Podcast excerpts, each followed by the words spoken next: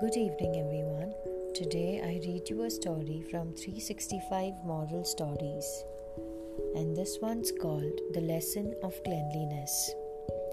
There was a group of children who did not keep their neighborhood clean. They would litter everywhere and never pick up their garbage.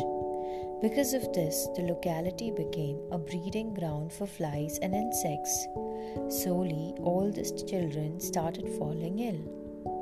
When the doctor saw the children, he shook his head.